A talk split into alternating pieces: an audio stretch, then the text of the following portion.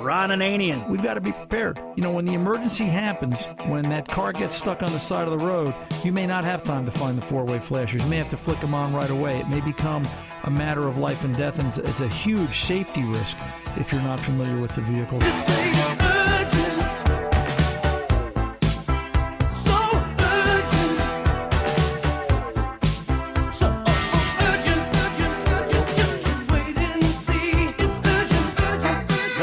Doctor. I okayed the work, and then later I thought, why did I do that? You know, it just seemed like an upsell later. I probably, I feel like I got ripped off. So I thought, I'm calling the car doctor. Yeah, I don't think I agree with them on this, Lori. Welcome to the radio home of Ron Ananian, the Car Doctor. Since 1991, this is where car owners the world over turn to for their definitive opinion on automotive repair.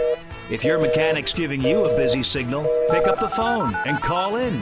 The garage doors are open. But I am here to take your calls at 855 560 9900. And now, here's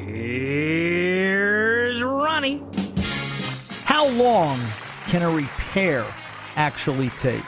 Hello and welcome, Ron Ananian and the Car Doctor, 855 560 9900. You've welcomed, you've entered the land of the repair of the week. 2006 Acura MDX came into the shop at RA Automotive in January of 2012 with a dead battery. Battery was stone dead. We had replaced it two and a half years earlier, and we ended up putting a battery in it. Couldn't find a drain, couldn't find a draw, nothing wrong with it. Just, gee, could it be a bad new battery? Ever since, three years since we did that battery, every once in a while, that car still showed up complaints of low cranking ability and poor power when they hit the key and just the, the the the, complaints that are reminiscent of a battery that's low on charge. One bad new battery I could buy. Two bad new batteries? I know what new means. Never ever worked, but yeah, come on. I was fortunate though this week because it ended up on my doorstep. Matter of fact, it was the Monday right after vacation. Remember that vacation I went on? Now I know why. I had to recover for this car. And it ended up on my doorstep with a dead battery again. And after some review of the records, because, and we don't talk about that enough, you know, part of the repair process is looking at what's been done, and it generally gives you a direction on where you have to go. I, I knew from this vehicle's history that starting in 2009, it had a battery put in it. In 2012, that replacement battery died. And now, about two and a half, three years later, it was on the verge of needing another battery. So, unless we want to believe the entire battery industry is falling off the edge of a cliff, then regardless of what battery we put in that, and obviously I replaced it with a PowerFrame grid technology battery because we've all come to understand the quality and what a PowerFrame grid technology battery is. I knew that I had to find the source of the drain. I had to find out why this battery was being pulled down. It was lucky that when I first hooked up my ammeter, I was reading almost a quarter amp drain. Now, understand, it's all about numbers. It's math when it comes to auto repair, especially with electrical stuff. In terms of a drain, 50 milliamps, 0.05, five hundredths of an amp is considered okay on a computer car. It's allowed to have a certain amount of draw. And a lot of times when engineers sit down and calculate out, well, not a lot of times, but all the time when engineers sit down and calculate out, hey, what kind of battery do we need and the amp hour rating and all the other electrical specs, consideration for modules and load and off key drain are always considered as part and parcel of that. In the case of this Acura, I had way more than five hundredths of an amp. I had a quarter of an amp, 0.25. The simplest way to find a drain, time tested, the way we've always done it, is start pulling fuses. Well, I got lucky within the first 45 minutes, and I say it like that because this particular Acura had three fuse boxes. It had two under the hood and one under the driver's side of the dash. And I take that back because I still never confirmed. I think there was also one in the passenger side kick panel that I was yet to find. I think there was four fuse boxes in this car, but I found the fuse I was looking for in the second of the three fuse boxes. So I, I sort of stopped there. And at that point, it was just a matter of frustration because I should have gone and checked all the fuses. But my theory has always been you find one, start the game from there. It was fuse number 10 in the sub fuse panel under the hood, seven and a half amp fuse that when you read the wiring diagram goes right to the engine computer, PCM. Wow, look at that. How could that be? Gee, you know, you would think it would have a running issue or you would think it would just not be a battery issue all by itself, I'm thinking to myself. When I read the diagram, it said that that particular fuse, fuse number 10, 7.5 amp, kept the PCM alive. It was main battery input to the PCM. But what if the wiring diagram, now how could this happen, be lying to me? What if that wasn't the only thing on that circuit? And when you sit and look at the diagram, it says, this is it, straight shot, starts here, ends here. But if you read the fine print in the wiring diagram, it says, with a magnifying glass, because you're an old mechanic, see diagram 10 17. So you go to diagram 10 17. Diagram 10 17 says that fuse number 10, 7.5 amp underhood pan box. Whew, say that three times fast. Also goes to the tire pressure monitoring receiver. Oh, goody. And the Bluetooth hands free control link, or in accurate language, the BTHCL. And that's just what it said BTHCL. That took me 30 minutes to look up and find out what in good God's name is a BTHCL because everybody must know it's a Bluetooth hands control link. I was like, yeah, okay. One by one, you got to go through components. Now, you say to yourself, is it the PCM? Well, to unplug the PCM, it's a little bit of work. You got to do some digging to get to it. The easiest component to get to was the BTHFCL. I think I said that wrong before. The BTH, the Bluetooth hands-free control link. That's right. To do that, I only had to take down the interior puddle lights for the uh, by the sunroof, the sunroof control, and there was one more piece of trim and garnish. Uh, about 35 minutes later, I was there and down, and I'm looking at the 22 pin green connector for the Bluetooth hands free. Unplug it, draw's gone. The bottom line becomes that it's not the, the fantasy and the magic of, oh, goody, I fixed one more car with an electrical draw. The star of this repair of the week is the wiring diagrams. Wiring diagrams are so darn critical to this business, whether you're doing it as a professional or whether you're doing it as, as a weekend warrior, and God bless you if you are. It has come to the point, and we've passed the point really, and we passed this point Uh, easily eight to 10 years ago, that when you're dealing with electrical, looking at the one wiring diagram for the fuse, in the case of the Acura, it was, it was diagrammed by number 23 1 you have to go look at 10 17. You had to go look at 10 6. You had to go look at 23 2. I had to look at four different wiring diagrams to see everything that I needed to see in that picture on a vehicle with four fuse boxes. So the next time, the next time you pull into your repair shop and go, you know, I was using my cell phone adapter and the cigarette lighter no longer works. I blew a fuse. Can you just pop one in for me? The only thing we pop in is people in the pool if they're standing too close. And in that case, you get all wet. Hello and welcome. Ron Ananian and the Car Doctor here, 855 560 9900. Just another way of looking at auto repair, folks. That's what this radio show is all about. And um, we will be back right after this to take your calls. Don't go away.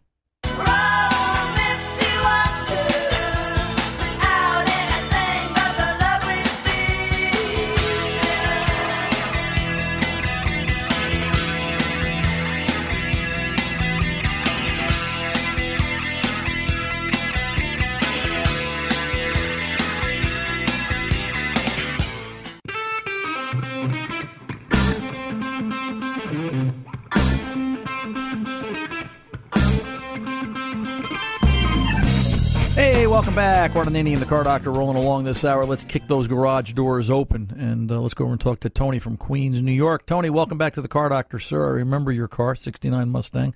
How are you today and what can we do for you? Tony? Problem. Uh, when shifting from first to second, the clutch pedal s- sticks to the floor. Okay. Um, I've always managed to get it up. I put my toe underneath it and pop it back up but I was just wondering what the possible reasons are, and I guess I'm headed for a complete replacement. Only, only when you're shifting first to second, Tony, or in yeah, general? That, when, in general when you're using the clutch at all? Um, generally, I've only had it happen shifting from first to second. Okay. Second to third's okay. Third to fourth seems to be okay. I mean, it's not a daily driver, so that could have something right. to do with it also. But let's let's let's let's talk about this like it was a daily driver for a minute. All right. Okay. Uh, we'll, we'll, we'll attack it from that angle. If this was a daily driver, part of the conversation would be are, are, the mounts in good condition engine mounts trans mounts and and I realize to say that to the guy with the classic Mustang is a ridiculous comment but just from a general education point of view you're always looking at mounts is the engine sitting square you know because the relationship of how the engine sits in the chassis to the linkage itself is is is, is very critical if anything is out of line if the Z bar, if the fork, if anything isn't square like it's supposed to be, it can affect clutch release operation and clutch operation in general.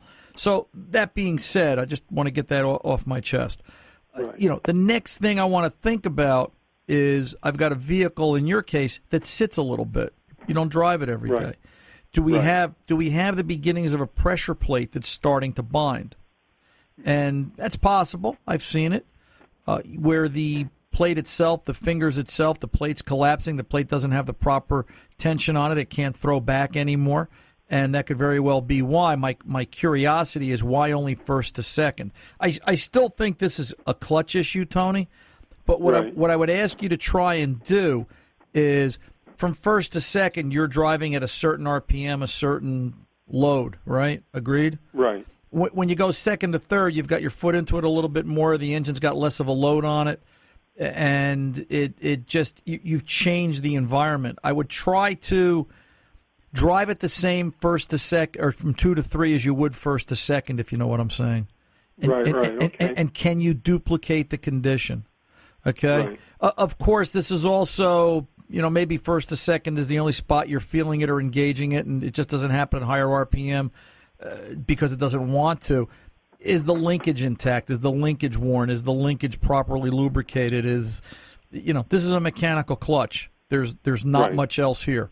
It's it's right. either in the linkage, under the dash, the Z bar itself, the fork, the mechanism, the throw out bearing, the way it slides on the collar of the trans. Although that shouldn't right, be first and second gear only. And then the, the one common denominator that's the most common is the plate itself is starting to fail. How old is the clutch? Um, it's it's got to be about uh, 12, 12 years. Right. You know, and, yeah. and it, it sort of doesn't matter mileage because if you told me 5,000 miles in 12 years, then I'd start to think about rust spots on the pivot point of the plate itself, and is that causing it to bind and fail? Always a possibility. Right. So, all right, sir. Um, okay. All right, Tony. If you need me, listen. If you need me, if you get it apart, you want you have questions, you want to send me some pictures or something. Ron at cardoctorshow.com. All right, sir. Okay, thanks a lot, Ron. You're, you're very welcome. You take good care. Thanks. By the way, everybody, for our Car Doctor faithful out there, next weekend, let me just point out real quick Labor Day weekend. I believe that's going to be September the 5th. That's Saturday. Next Saturday, we are going to be at the Sheraton Crossroads in Mahwah, New Jersey. We're going to be out there with the Dead Man's Curve Car Club as they put on their big hot rod weekend for Labor Day. We're going to be out there Saturday 2 to 4 p.m. Eastern Time, doing this radio show live out in front of the hotel. We're going to bring the whole crew, bunch of extras. Uh, Black's coming. I'm bringing Black too, too. And um, we're going to be uh, out there doing a radio show, interviewing, talking to people, taking questions from the crowd, and in general, just having a great time. So, for another Car Doctor road trip, if you're in the area of Mahwah, New Jersey, here today, gone to Mahwah, yuck, yuck, yuck, yuck, yuck. Um, as, as I would say to my wife, little joke, and she would hold up her thumb and forefinger and go, "Yeah, real little." So, time to get back to the phones. Let's go over to line two and talk to John, 2000 Subaru, and some coolant issues. John, aren't I a funny guy, yeah. John? Come on now, be nice to me. Uh, yeah, you're good. All right, sir. You're what's funny. going on? All right, listen. That's let's not get overboard here. So, uh, what can I do for Yeah.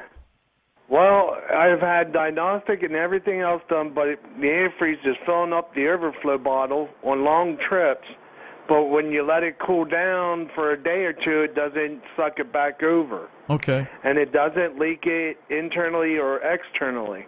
All right. So, are you are you physically adding coolant? Nope, I don't even have to add coolant. I just got to take out the overflow to put it back in the radiator when it's cool, So the radiator has antifreeze in it, and it just pushes it right back into the overflow. Okay, two things that I've seen where Subarus won't recover from the coolant bottle. All right. One is it's either a bad radiator cap or a bad new radiator cap, and I've seen that more often than not. So if you've replaced the radiator cap with something out of the aftermarket that's not of great quality, then that's a potential problem.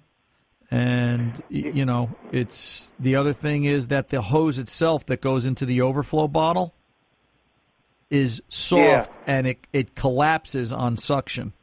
It kind of just pulls itself shut and it won't pull any coolant back up the tube as the vehicle cools off. Well, the, the hose doesn't cl- uh, isn't you know collapse or nothing. I've went through about four or five radiator caps new. Okay. And is Um, is is the port doesn't. is the port itself clear? Yep. All right.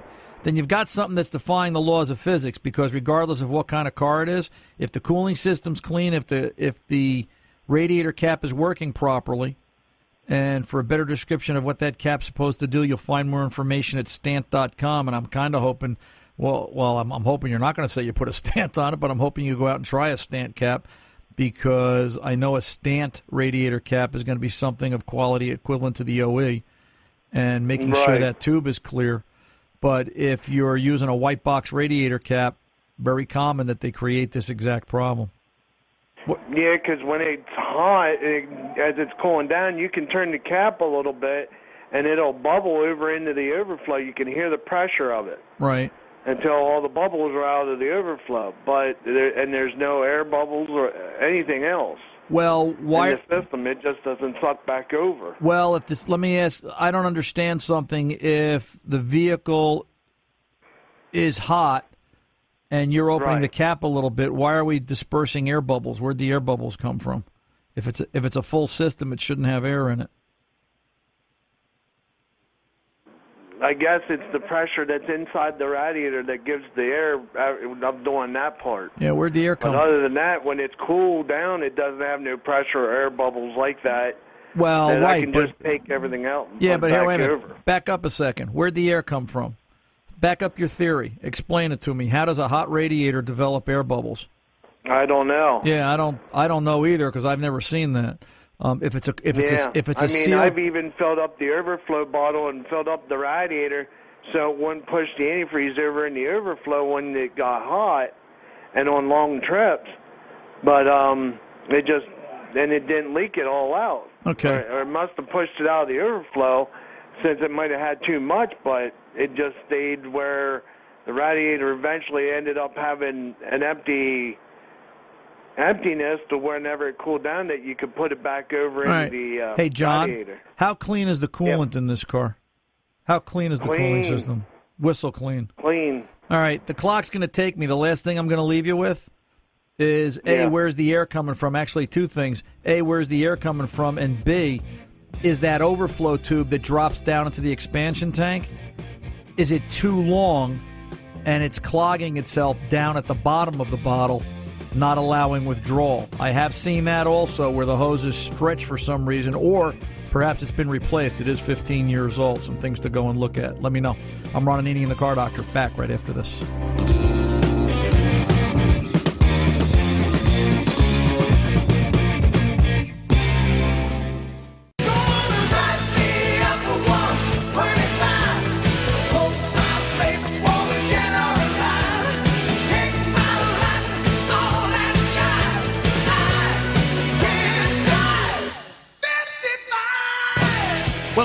Back. Ron Ananian, the car doctor. Phone number is here 855 560 9900. Here to take your calls and answer your questions. Real quick piece of commentary.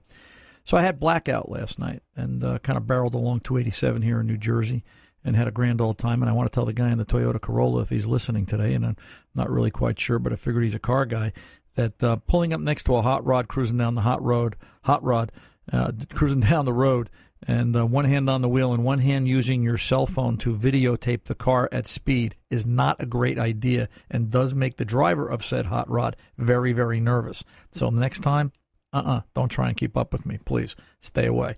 Let's get on back to the phones. Let's go talk to Charlie in Iowa, 2004 Mercury Monterey, and some issues. Charlie, welcome to the Car Doctor, sir. How can I help? Thank you. Welcome. What's going on? Okay, we got an 04 Mercury Monterey van, Right. the 4.2 liter V6. V6 engine Yep. that has a squealing noise up in the front of the engine, and it turned out it wasn't an alternator or a water pump, Was it- and uh, it we the- think probably it might be a timing chain. Okay. Does this does this engine have the cam synchronizer? I can't really tell you on that. It's a single cam uh, pushrod engine. Right. Uh, Is there just just before you go digging anything else apart? Um, always be certain if this is the Ford generation, if this has the half a distributor sticking in the intake manifold with a sensor on top, that is the cam position sensor.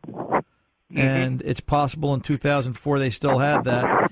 If it's a chirping noise that sounds like a bad bearing, then I would bet my money on that. And if you listen with a mechanic stethoscope, you'll be more than likely to hear it and pick it apart. But what's your Oh. what's your question to me?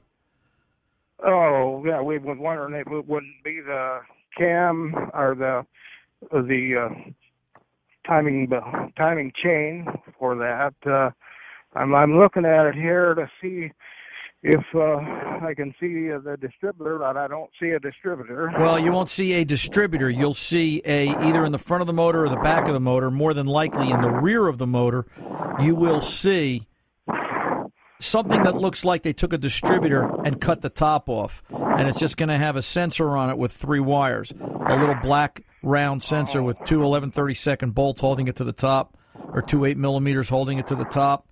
And if that's the case, that is a cam synchronizer, and you will find that that is more than likely the cause, if that's what we're chasing. Uh, okay, uh, and this. Uh, you do think maybe the bearing might be bad on that? Uh, Well, yeah, that's and that's a that's a case of you replace that cam synchronizer. And actually thinking about it, that's that that chirping. I bet it's from the front of the engine, and you're going to find the synchronizer buried down underneath the uh, front, wherever the uh, uh, underneath in the area of the coil pack, if I remember correctly. Because I think I think it's in a, I think it's in a bad spot to get to. Well, that sounds better than having to put a chain on. Yeah. Well, you know, and, and again, so let's let's let's prove your theory. If you think the chain is bad and it's it's squeaky, the timing chain the timing chain is bathed in oil. If the chain is that Right. dry that it's squeaky, you've got bigger problems than a timing chain because where'd all the oil going? Why doesn't it have oil pressure protecting it? Oh, yeah, right. So you know, let's we're gonna we're, we're gonna make this. Everybody's gonna have to back up their theories today here on the Car Doctor. So we're gonna make you think about it. I would I would take a very hard look uh, for a cam synchronizer. Just imagine a distributor cut in half, Charlie. You're looking for the. Oh, I see. I see it. I Yep, see it here. there it is. I'm looking at it. Okay, Mhm. I bet you if you put a long screwdriver on there, be mindful of the fan and other moving components, and listen. Right. You know, like we did in the old days, listen through the screwdriver handle. I bet you you'll hear that thing chirping like mad.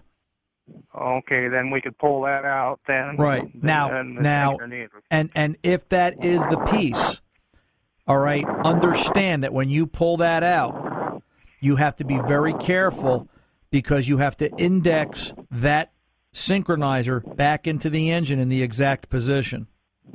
All right. and and then and then the housing to the block then. Correct. then. Correct. Mm-hmm. So what I what I do when I do the synchronizers, there there is a special Ford tool for this, and each engine's a little different.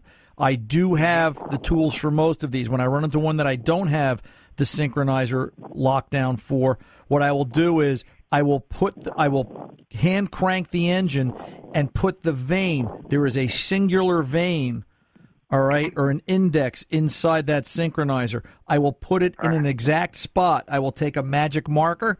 I will mark the synchronizer to the housing, the housing to the block, so it can only go back in. It's got to be there.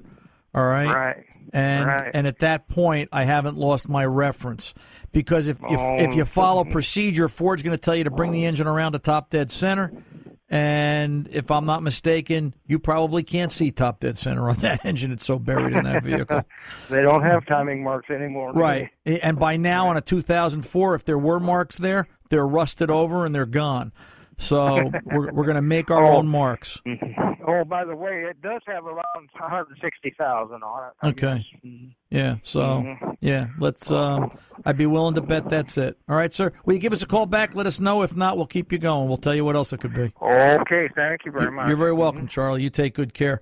Um, by the way, I just want to do a quick shout out to Bob. Bob stopped by the shop yesterday. He's a regular listener to the Car Doctor, and uh, he's been a customer for many years. We've seen him and enjoyed having conversation, and it was with great thrill and pride as he said to me, "Hey, Ron, you got time to clean my K and N air filter? I haven't had time to." He was in for state inspection and took it apart, and it's amazing how much debris a K&N air filter can hold and still let the engine run. Um, it, it was it was like we just took the, the, the Sequoia National Forest out of Bob's airbox and shook it out, cleaned it out, washed it with the K and N filter cleaner, let it soak, then took it over to the sink, a little bit of warm water, and gently washed it. No air. Bob asked me, he says, "Hey, would you do this with air?" No, you don't want to disturb the the filter element of the filter. Washed it, let it soak in some water, cleaned it, oiled it. Within a half hour, everything was put back together, nice and shiny, new, freshly oiled, and down the road. So uh, yeah, you know, there's one one abused air filter, and I, I say that with love. Bob's just been a busy guy the past couple of years, and uh, imagine forgetting about your air filter for a couple of years, and you can clean it up and put it together, and uh, you know, away you go. So um, just uh, a tip of the hat to K and N and the folks. If you want to see what they're all about, get out to knfilters.com. 855-560-9900. I'm Ron Ananian, the Car Doctor. I'll be back right after this.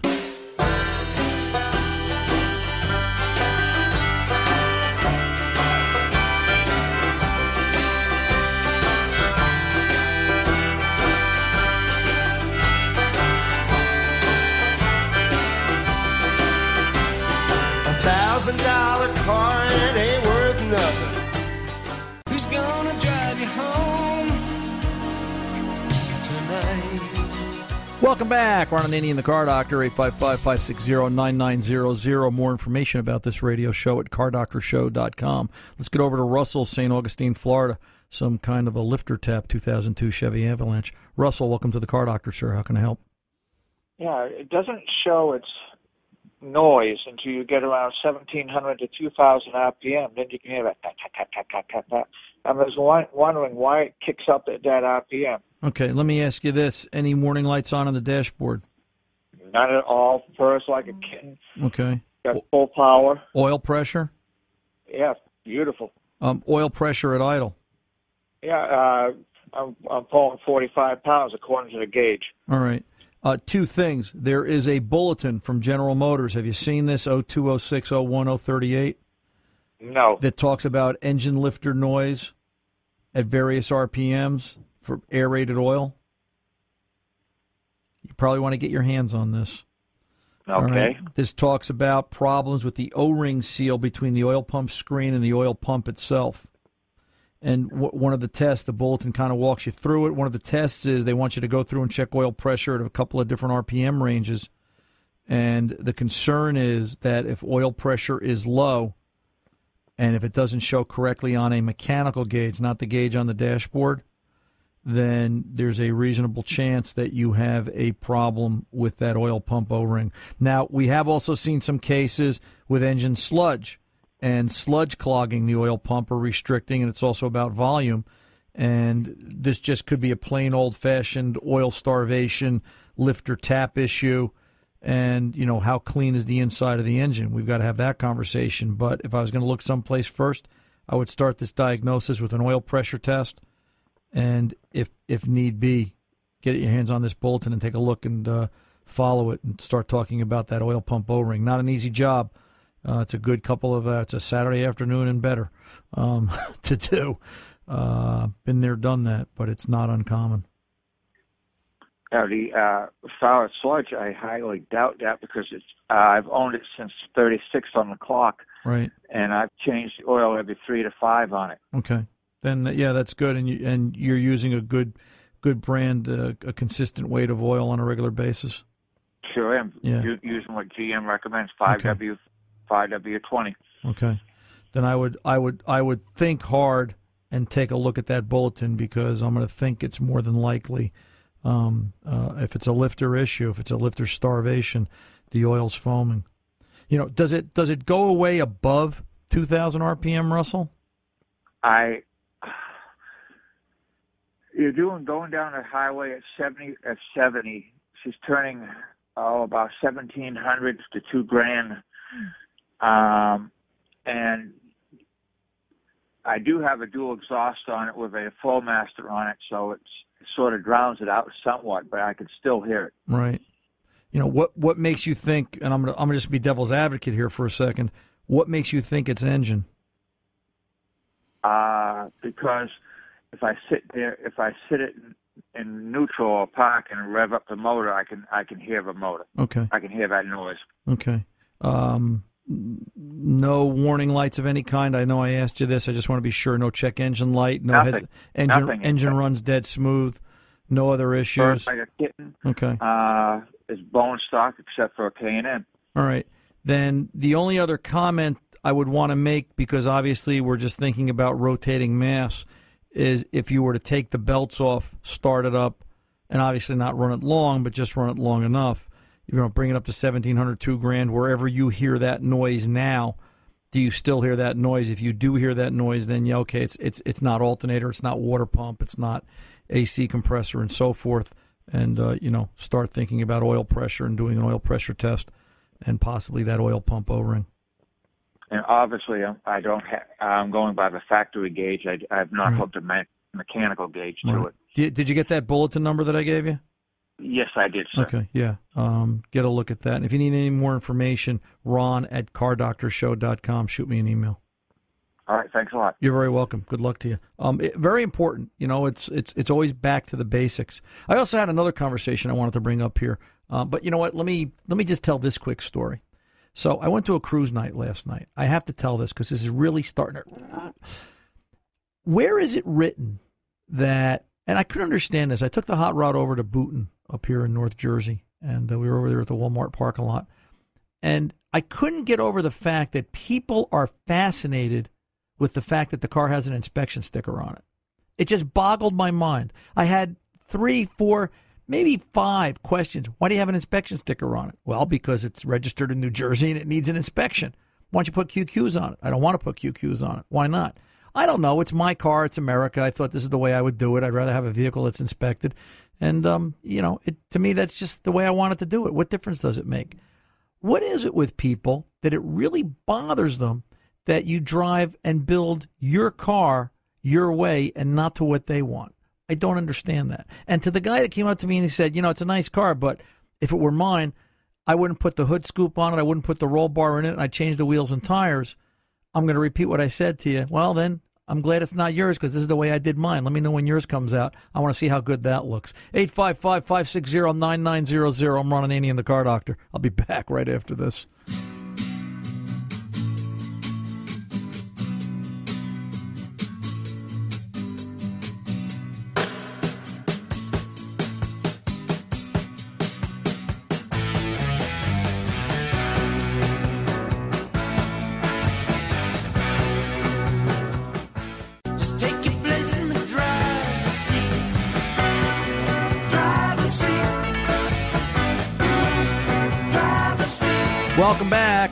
Car doctor, 855 560 9900. By the way, that's the car doctor's 24 7 number.